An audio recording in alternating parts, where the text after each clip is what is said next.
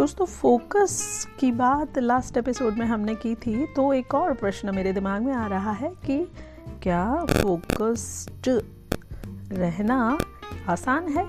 Friends अगर आपको कुछ वर्ल्ड क्लास करना है तो आपको पूरी तरह उस काम में डूबना चाहिए।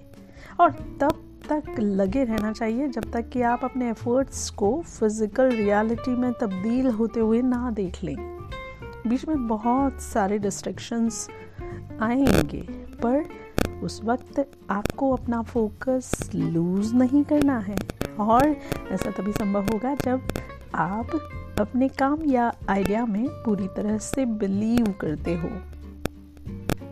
इस मुश्किल समय में जब माइंड में सेल्फ डाउट आने लगता है, तब आपका बिलीफ, सिस्टम ही आपको डिस्ट्रैक्ट होने से बचा सकता है। इसलिए इसलिए इसलिए दोस्तों, काम शुरू करने से पहले आप उस पर अच्छी तरह से सोच विचार कर लीजिए। इनफैक्ट आप अपने फ्रेंड्स को, आपको उस आइडिया या प्लान को लेकर चैलेंज करने के लिए भी कह सकते हो? और अगर कोई भी तर्क वितर्क आपके आइडिया को लेकर आपके अंदर डाउट डालता है तो आप उस पर पुनः विचार कर सकते हैं।